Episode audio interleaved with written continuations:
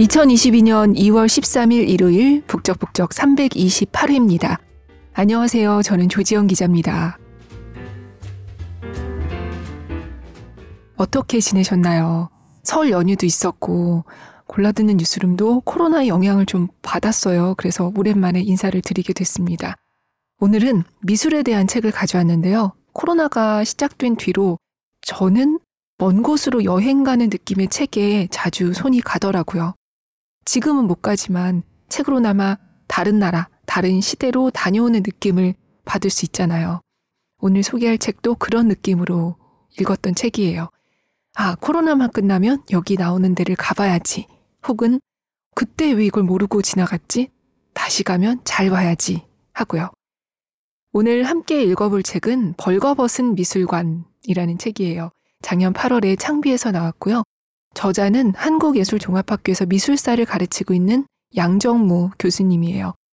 이분은 난생 처음 한 번 공부하는 미술 이야기 시리즈와 각종 강연으로 우리에게 많이 알려져 있죠. 예전에 골라듣는 뉴스룸에 목동 살롱이라는 코너가 있었거든요. 저를 포함해 문화부 기자들이 하던 코너였는데 그때 난초한 미술 이야기 1, 2권이 출간돼서 골룸에 와주셨던 적도 있었고요. 이분이 유학생 시절에 아르바이트로 박물관, 미술관 가이드를 참 많이 했다고 하는데 당시 가장 재미있는 가이드 학생으로 명성이 자자했다고 해요. 그 재미있는 가이드의 입담이 이분 책에도 잘 드러나 있어서 얘기를 듣는 것처럼 쉽고 굉장히 재미있게 읽을 수 있어요. 낭독을 허락해주신 양정무 교수님과 출판사 창비에 감사드립니다. 벌거벗은 미술관이라는 제목의 이 책은 양정무의 미술 에세이라는 부제로는 다 설명이 안 되는 크게 네 개의 주제로 이루어진 책인데요. 출발은 고전 미술이에요. 저자의 설명을 따라가 보면 이 고대 그리스의 청동상들은 청동이 금속이다 보니까 다 녹여서 무기를 만들고 하는데 쓰였다고 해요. 그래서 지금 우리한테 잘 알려진 뭐 밀로의 비너스라든가 벨베데레의 아폴로 같은 작품들은 원래 기원전 고대 그리스의 청동상이었던 걸 그대로 따라서 4세기 로마 시대에 대리석으로 만든 복제본이고요. 그리스 미술을 최상에 놓고 어떻게든 재현하려고 했던 건데 이런 노력은 그 이후로도 계속됩니다. 나폴레옹 시대에 프랑스는 그리스 로마 조각을 석고로 복제해서 팔기 시작했고 이게 과거 우리가 미술 시간에 대생할 때 썼던 석고상으로까지 이어졌다고 해요. 또 1936년 베를린 올림픽 기록 영화인 올림피아는 고대 그리스 신전 조각을 영화 앞부분에 긴 시간 동안 화면에 보여줍니다. 그 유명한 원반 던지는 사람 조각에서 실사 화면 원반 선수의 영상으로 이어지고요. 고전의 권위를 어떻게든 가져와서 쓰고 싶은 거죠. 이 밖에도 뭐 그리스 건축 양식을 딴 건물들은 지금까지도 지어지고 있죠. 고전 미술, 그리스 로마 미술이 이렇게 신비화되면서 유럽 각국에서는 그리스 로마 미술품을 뺏고 남이 뺏은 걸 또 뺏어오고 이런 일들이 이어지는데요. 18세기 말 나폴레옹은 이탈리아 침공 때 600점이 넘는 미술품을 파리로 가져갔다고 해요. 이제 로마가 아니라 파리가 유럽의 새로운 중심이야. 우리가 정통성을 가졌어. 라고 과시하고 싶었던 거죠. 이 나폴레옹은 박물관, 미술관의 역사에서도 아주 큰 영향을 미쳤는데요. 여기서 대체 그런 박물관, 미술관은 어떻게 생겨난 것인지 함께 읽어볼게요. 책 158쪽으로 가보겠습니다.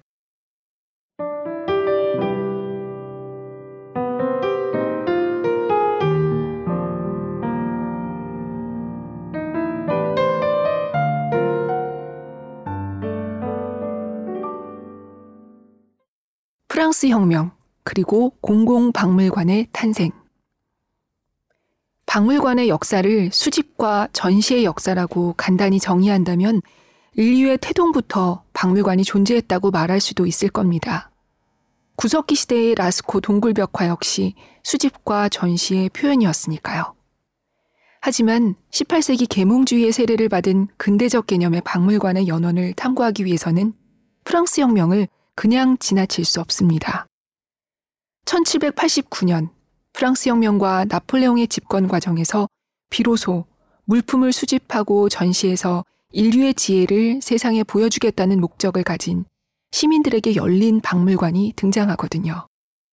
프랑스뿐만 아니라 곧이어 에스파냐, 네덜란드, 이탈리아 등 유럽 각지에 국가 단위의 대규모 박물관이 속속 들어서면서 19세기를 박물관의 시대라 부를 수 있게 됩니다.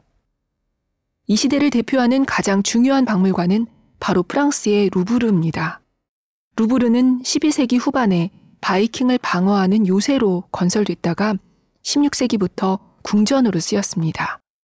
그런데 1872년 루이 14세가 왕궁을 파리 근교의 베르사유로 옮기면서 왕궁으로서의 기능은 사라집니다. 이후 루브르의 빈 공간에는 여러 왕립 기관들이나 협회 등이 들어서는데 이 과정에서 미술 아카데미와 공예 공방도 자리하게 됩니다. 한편 루브르는 왕실이 수집한 미술품의 수장고 역할을 하면서 이를 전시하는 장소로도 쓰이게 되는데 향후 들어설 박물관 기능을 예견한 것이죠. 특히 1725년부터는 루브르에서 미술 아카데미 회원들의 전시가 정기적으로 열립니다. 이 전시는 루브르 내의 살롱 다볼롱이나 살롱 까레에서 열려 살롱전이라고 불리게 되죠. 당시 이 살롱전의 인기는 대단해서 최고의 국가적 이벤트가 됐습니다.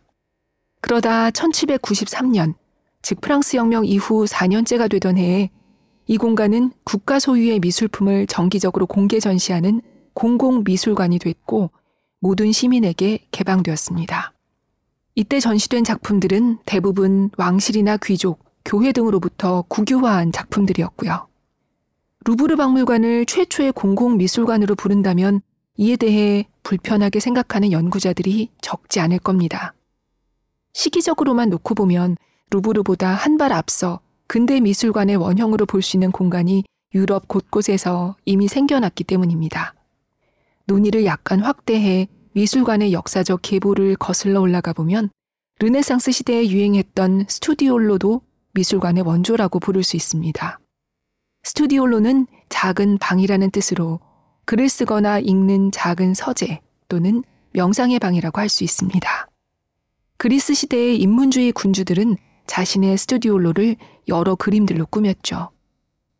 한편 이 시기에 세상의 진귀한 물건들을 모아두는 호기심의 방, 분덕하머도 만들어지는데 크게 보면 이런 방도 박물관의 원형으로 볼 수 있습니다. 그러다 18세기가 되면 왕실이나 귀족이 수집품들을 개방하는 경우도 생깁니다. 영국 옥스퍼드의 애쉬몰린 박물관이 1683년 개관했고, 이후 다시 말하겠지만 영국 박물관도 1753년에 만들어졌습니다. 이탈리아 피렌체의 우피치 미술관이나 오스트리아의 벨베데레 미술관도 모두 18세기 후반부터 미술관 기능을 갖춥니다. 이렇듯 15세기부터 18세기까지 수집과 전시의 근대적 징후가 곳곳에서 나타났지만 이것들을 오늘날과 같은 미술 중심의 공공 박물관으로 묶어낸 곳은 바로 루브르라고 할 수 있습니다. 최초의 공공미술관이라는 타이틀을 루브르에 부여하는 까닭은 이것이 바로 프랑스 혁명과 연결되기 때문입니다. 구체제의 심장이 있던 왕궁을 모든 시민들에게 열린 공간으로 개방한다는 것은 가히 혁명적인 발상이었고 이곳을 과거의 지배층으로부터 몰수한 미술품으로 채운다는 것도 놀라운 결단이었습니다. 당시 프랑스 시민들은 미술관으로 개방된 루브르 궁전의 회랑을 걸으면서 새로운 세계가 왔다는 것을 충분히 느꼈을 겁니다. 왕실의 권위를 과시하기 위해 건설된 웅장한 회랑이 이제 시민들의 공간이 됐고 지배층만이 누려왔던 미술품들을 시민들도 직접 보고 있는 시대가 온 겁니다. 루브르 이전에 세워진 유럽의 초기 미술관들도 이런 변화의 가능성을 어느 정도 예견했지만 지배층이 베푸는 시혜가 아니라 시민들의 주도하에 확실하고 극적인 변화로 이끌어낸 곳이 바로 루브르라는 데에는 이견이 없을 겁니다. 루브르의 소장품은 나폴레옹이 집권하면서 크게 확장됩니다. 이름도 뮤제 나폴레옹, 즉 나폴레옹 박물관으로 바뀌죠. 그가 이탈리아에서 약탈해온 벨베데레의 아폴로를 필두로 라오콘 군상 같은 고전 미술의 대표적 작품이 루브르에 진열되면서 박물관의 무게중심이 여러 진귀한 물품들에서 순수 미술로 옮겨가는 계기도 만들어집니다. 그뿐만 아니라 나폴레옹이 자신이 점령한 국가들의 박물관을 짓게 하면서 유럽 곳곳에 박물관 건립 붐이 일어납니다. 왜 그랬을까요? 크게 두 가지 목적으로 나눠볼 수 있는데 우선 다른 나라의 미술을 프랑스로 쉽게 가져오기 위한 중간 기착지가 필요했고 다른 한편 프랑스 혁명의 이념을 과시하기 위한 선전장이 필요했기 때문입니다. 앞서 살펴본 대로 미술이 군사적 승리를 확인시켜 준다는 것을 나폴레옹은 아주 잘 알고 있었던 겁니다. 1809년 12월 창립 헌장에 발표된 에스파냐의 요세피나 미술관은 파리의 나폴레옹 박물관으로 가져가기 위해 에스파냐 최고 거장들의 회화 작품을 수집하는 장소로 기획됐습니다. 이 미술관의 건설 프로젝트는 좌절됐지만 1819년 우리가 잘 아는 프라도 미술관 창립의 바탕이 됐습니다. 네덜란드의 암스테르담 국립미술관 역시 나폴레옹이 황제로 집권하던 시기에 그의 동생이던 루이 보나파르트가 자기 가문을 위한 왕실 박물관으로 설립한 겁니다. 이탈리아 밀라노의 브레라 미술관은 18세기부터 이미 미술관으로 기능하고 있었는데 나폴레옹이 이탈리아에서 약탈한 미술품들을 관리하라고 명한 이후로 급격히 소장품이 늘어납니다. 그래서 1809년에는 규모를 크게 확장해 새로 개관하게 되죠. 한편 브레라 미술관은 1815년 나폴레옹의 실각 후에도 약탈 미술품들 중 상당수를 반환하지 않고 오늘날까지 소장하고 있습니다. 이렇듯 오늘날 우리가 잘 알고 있는 유럽의 미술관 중 여러 곳이 프랑스 혁명과 이후 등장한 나폴레옹 시대에 세워지거나 크게 확대됩니다. 이 과정에서 나폴레옹의 의도는 결코 선했다고 볼 수 없습니다. 그러나 유럽 각지의 박물관과 미술관 시대가 본격적으로 열리는 과정에서 나폴레옹의 역할을 무시할 수도 없는 상황입니다. 참담한 정복전쟁 속에서 벌어진 부당한 미술품 갈취가 결과적으로 박물관의 시대를 열었다는 것에서 우리는 역사의 아이러니를 새삼 느끼게 됩니다. 영국의 경우 박물관에서 미술관으로 프랑스에서는 뜨거운 혁명의 불길 속에서 시민을 위한 공공미술관이 설립됐다면 영국에서는 박물관의 성격이 점진적으로 변모해 나간 사례를 찾아볼 수 있습니다. 루브르가 프랑스의 상황을 보여줬다면 바다 건너 영국의 상황은 영국 박물관을 통해 알 수 있죠. British Museum은 19세기 대영 제국의 번영의 상징으로 여겨지면서 대영 박물관으로 번역되는 경우가 많은데 이 같은 수사적 번역보다는 영국 박물관으로 부르는 게 좋을 듯 합니다. 영국 박물관은 루브르 박물관보다 시기적으로 한 발 앞선 1753년에 설립됩니다. 17세기에 지은 블룸스버리의 몬터규 하우스에서 첫 전시를 열었고 이후 소장품이 엄청나게 늘어나자 이를 허물고 그 위에 오늘날 우리가 보는 대규모 박물관을 새로 증축하게 되죠. 그러면 영국 박물관은 어떻게 처음 문을 열게 됐을까요? 아일랜드 출신의 내과 의사였던 한스 슬론의 공이 컸습니다. 그는 성공한 의사로 자메이카의 영국 총통을 치료하기 위해 자메이카에서 일하기도 했습니다. 슬론은 자메이카의 사탕수수 농장과 수많은 노예를 상속받은 과부와 결혼해서 얻은 막대한 재산으로 세상의 진귀한 것들을 한가득 모아나갔습니다. 카리브해와 런던 사이를 오가며 엄청난 양의 동식물 표본을 수집했고 고대 미술품뿐만 아니라 동전이나 메달, 오래된 책 등도 모았습니다. 그러다 1753년에 93세의 나이로 죽으면서 그간 모은 7만 1000점의 소장품을 국가에 넘겼습니다. 슬로는 자신이 모은 자료를 모두가 볼 수 있도록 공개하기를 원했죠.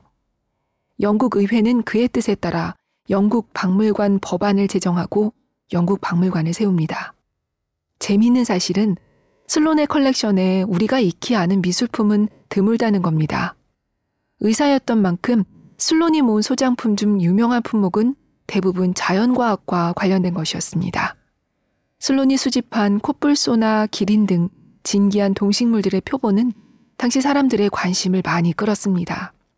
그는 귀한 책이나 동전과 메달도 각각 2만 점 이상 모았습니다. 이 밖에도 그의 컬렉션에는 이집트, 고대 근동, 그리스 로마 시대 유물이 천여 점 정도 포함되어 있었고 독일의 르네상스를 대표하는 뒤러의 판화나 드로잉 작품도 150여 점 포함되어 있었습니다. 그러니까 슬론의 컬렉션은 동식물 표본부터 뒤러의 드로잉까지 그야말로 온갖 박물이었습니다. 오늘날 우리는 박물관이라고 하면 주로 고고학 유물이나 미술 중심의 공간을 떠올리지만 사실 박물관은 자연사 박물관, 과학 박물관, 악기 박물관 등 그 종류가 많잖아요. 슬론의 컬렉션을 중심으로 구성된 초기 영국 박물관은 자연과학의 신비함이나 인간의 진기한 문화를 함께 보여주면서 하나의 소우주를 창조한 셈이었죠. 영국 박물관은 윌리엄 해밀턴의 컬렉션이 추가되면서 고고학 유물이나 미술 중심으로 재편되는 계기를 맞게 됩니다. 해밀턴은 이탈리아의 나폴리 궁전에 파견된 영국 대사로 거의 30년간 남부 이탈리아에 머물렀습니다. 해밀턴이 이때 모은 소장품을 순차적으로 영국 정부에 기증하면서 영국 박물관의 고대 유물 컬렉션은 크게 업그레이드 됐습니다. 외교관 신분의 해밀턴은 베수비오 화산 주변의 폼페이 같은 고대 유적지를 두루 답사하면서 상당량의 고대 작품을 수집할 수 있었거든요. 해밀턴이 나폴리에 머물던 당시 친구네 집에 방문해 음악 연주회에 참가하는 그림이 전해집니다. 위 그림 속 맨 왼쪽에서 합시 코드를 치는 두 사람은 모차르트와 그의 아버지로 알려져 있습니다. 여기서 눈여겨볼 부분은 집안 벽면 전체를 장식한 도기들입니다. 이탈리아 곳곳에서 가져온 그리스와 로마의 도기들이 당시 나폴리에 거주하던 영국인의 집을 장식하고 있었던 거죠. 이러한 작품들이 지금의 영국 박물관으로 유입되면서 자연과학적 성격이 강했던 박물관은 방대한 양의 고대 미술 컬렉션까지 보유하게 됐습니다.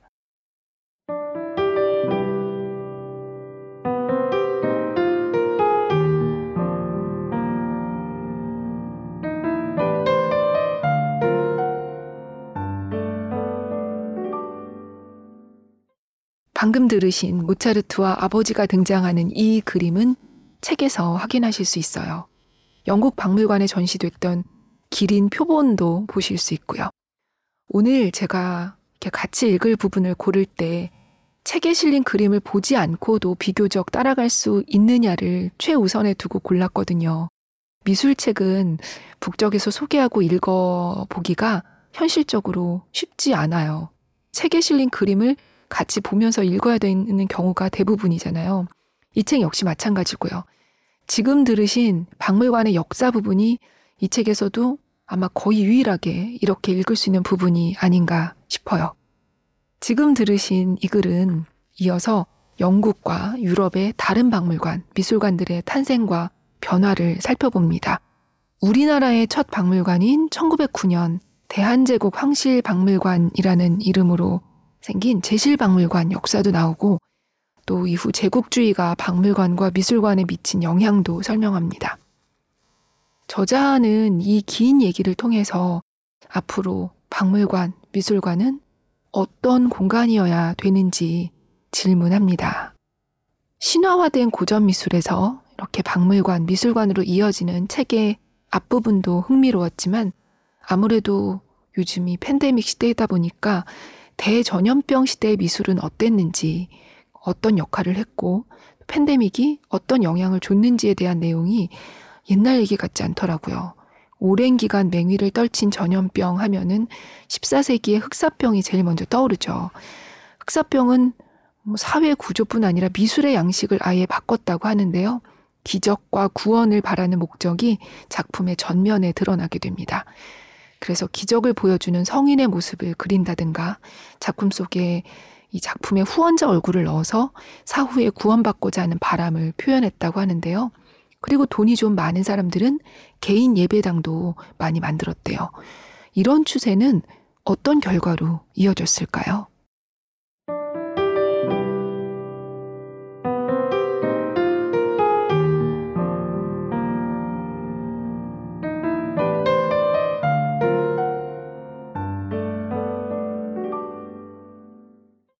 예배당처럼 큰 비용이 드는 기념 건축물을 지을 수 없는 사람들은 어땠을까요? 경제적 여유가 없는 이들이라 해도 죽음 이후를 걱정하는 마음은 다르지 않았습니다. 중세에는 그림값이 상당히 높았는데 흥미롭게도 흑사병이 퍼져나간 후 그림값이 절반 이상 떨어집니다. 예를 들어 평균적으로 112 피오리노, 1 피오리노는 현재 물가 기준으로 100만 원 정도였던 작품이 37 피오리노로 폭락할 정도로요. 수요가 늘면 가격이 오르는 게 일반적인 양상이지만 흑사병 발생 이후 미술품 수요자가 사회 각계층으로 광범위하게 확산되면서 가격이 점차 하락한 것으로 볼 수 있어요. 즉, 흑사병 시대에 들어서면 중소상인이나 노동자, 농부, 가난한 과부도 미술을 통해 사후 자신의 추모를 기획하게 된 것이죠. 이들은 비교적 저렴한 가격에 소품을 구매했고, 따라서 이 시기 작품의 평균적인 가격은 이전보다 많이 낮아졌습니다.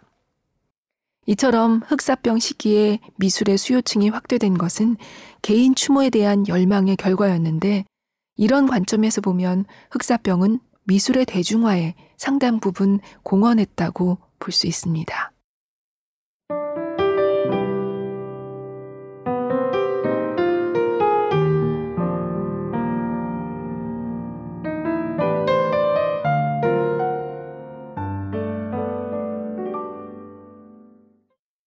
요즘 우리나라도 미술 시장이 단군 일의 최대 호황이라고 하잖아요.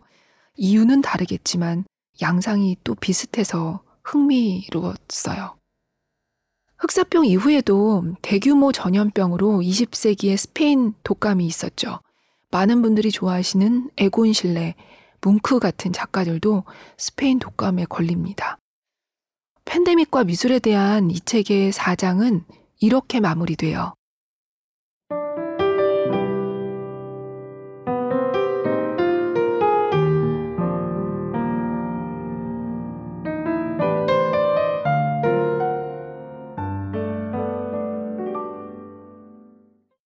지금까지 살펴본 것처럼 인류는 엄청난 팬데믹의 공포 속에서도 새로운 예술을 꽃 피워냈습니다.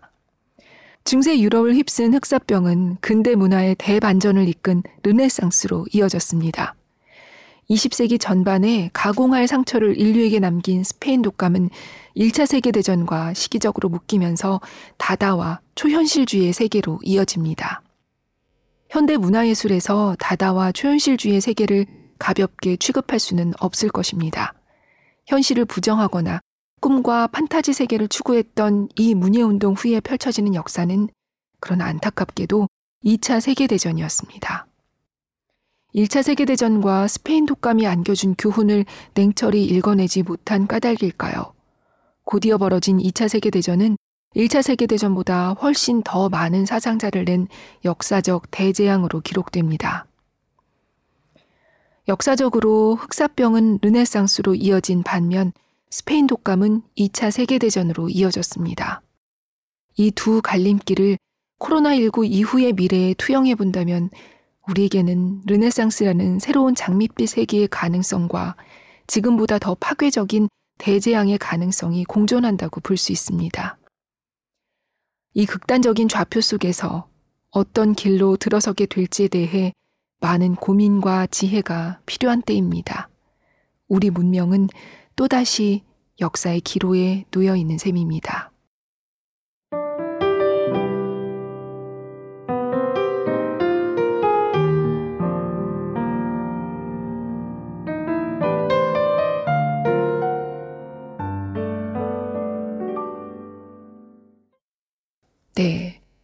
지금 우리가 이 전염병 시대를 통과해서 어디로 가고 있는 걸까? 이 터널의 끝에서 우리는 뭘 보게 될까? 그런 생각을 많이 하던 차에 이 책을 읽어서 여러분께 소개하고 싶었어요. 저자는 머리말에서 이 책을 이런 마음에서 썼다고 말해요. 미술이 신비주의의 베일에 가려져 고상한 취미나 교양으로 포장되는 현실을 넘어서 영육의 인류사를 담은 생생한 실체라는 인식에 다가가기 위해 크고 묵직한 질문을 던져볼 필요를 느꼈습니다. 라고요.